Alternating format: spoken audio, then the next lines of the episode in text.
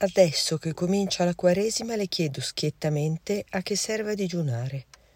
Quesito.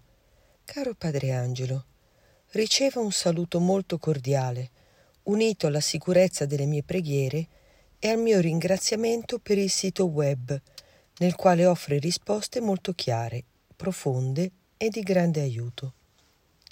Desidero chiederle un chiarimento riguardo al digiuno specialmente adesso che cominciamo la Quaresima.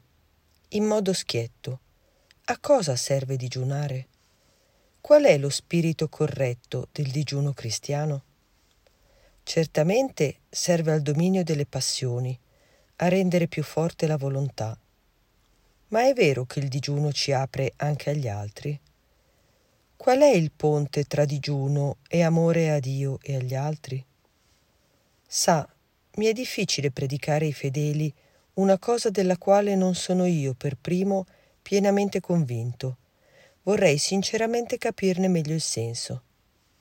Grazie mille, la ricordo nella mia Santa Messa. Padre Fabrizio. Risposta del sacerdote. Caro Padre Fabrizio, per comprendere il significato del digiuno cristiano è necessario riferirsi alle sacre scritture. Anche in altre religioni si digiuna, ma il digiuno cristiano ha un significato diverso. Nell'Antico Testamento abbiamo diverse testimonianze. Mosè rimase con il Signore 40 giorni e 40 notti senza mangiare pane e senza bere acqua. Confronta Esodo capitolo 34, versetto 28 compie questo digiuno per prepararsi a ricevere la legge. Anche Daniele digiuna per un certo tempo prima delle rivelazioni notturne. Confronta Daniele 9.3 e 10.2. Questo significato rimane valido anche oggi. Le posso dire che San Tommaso, quando si trovava a commentare passi difficili della Sacra Scrittura, ne domandava il significato a Dio pregando e digiunando. Certo, il digiuno rinforza la nostra preghiera. Nell'Antico Testamento il digiuno è praticato anche per umiliarsi davanti a Dio, per essere liberati da dolori e preoccupazioni. Confronta secondo libro di Samuele capitolo 12 versetto 16. Perché siano allontanate le calamità per essere ascoltati da Dio. Al digiuno era annesso un valore meritorio. Nell'Apocalisse apocrifa di Elia si esalta il merito acquistato col digiuno. Rimette i peccati e guarisce le malattie, scaccia gli spiriti e ha il potere fino al trono di Dio. Alcuni, tuttavia, digiunavano senza cambiare condotta e ostentandolo davanti agli altri. Contro costoro reagiscono duramente i profeti, Ciò che Dio gradisce maggiormente è la macerazione dell'anima. Vedi Isaia 58, 5. Il servizio dei poveri e degli sfortunati. Nel Nuovo Testamento campeggia anzitutto il digiuno di Gesù, ma il suo digiuno ha un significato diverso. Mentre Mosè digiuna per prepararsi a ricevere la rivelazione divina, Gesù l'ha già ricevuta, anzi è la rivelazione. Per San Tommaso Gesù digiuna per meritare che gli ascoltatori della sua parola ricevessero la forza di aprirgli il cuore. Tra questi ascoltatori ci siamo anche noi. Gesù ai suoi raccomanda il digiuno, confronta Matteo capitolo 6 versetto 16. Dice che quando lo sposo sarà tolto, allora i discepoli digiuneranno Serve dunque a ravvivare la devozione e il fervore. Gli atti degli Apostoli ricordano gesti di digiuno.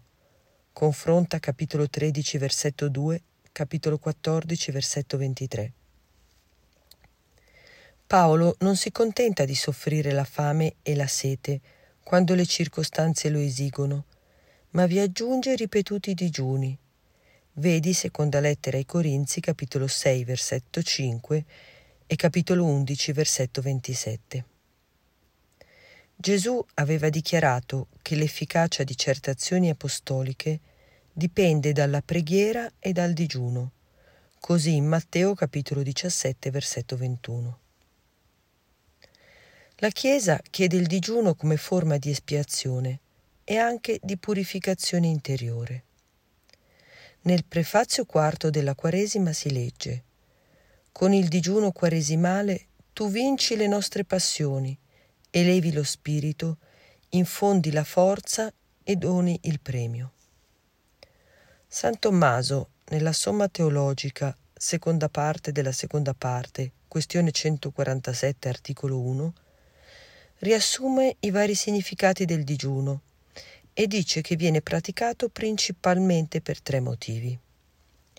Primo, per reprimere le concupiscenze o passioni disordinate, che in tal modo vengono snervate. San Girolamo scrive che senza cerere e bacco Venere si raffredda, e cioè che con l'astinenza nel mangiare e nel bere la lussuria si smorza. Secondo, per disporre l'anima a contemplare le realtà più sublimi e come a dire che si ha più fame di queste che di quelle materiali. Terzo, in riparazione dei peccati. La conversione non è semplicemente un fatto interiore, ma impegna tutto l'uomo, compresa la corporeità, secondo quanto si legge in Gioele, al capitolo 2, versetto 12, Convertitemi, convertitevi a me di tutto il cuore, nel digiuno, nel pianto e nel lamento. La liturgia della Chiesa aggiunge, come si è visto, un'altra motivazione infondi la forza e doni il premio. Questa motivazione è la più evidente nel digiuno compiuto da Gesù. Egli non ha bisogno di mettere ordine nelle passioni, né di ricevere particolari rivelazioni, ma digiuna per espiare i peccati dell'umanità, di cui è il capo e salvatore, e anche per ottenere la forza di aprire il loro animo per quelli che di lì a poco avrebbero cominciato ad ascoltare la sua predicazione.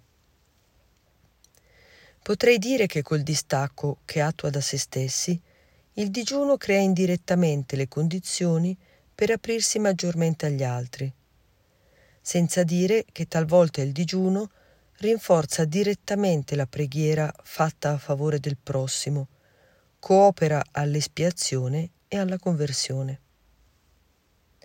La risposta le arriva certo con molto ritardo. Mi auguro che le possa servire per la prossima Quaresima, o comunque per la vita personale sua e delle anime a lei affidate.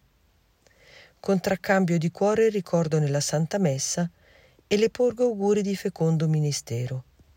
Padre Angelo.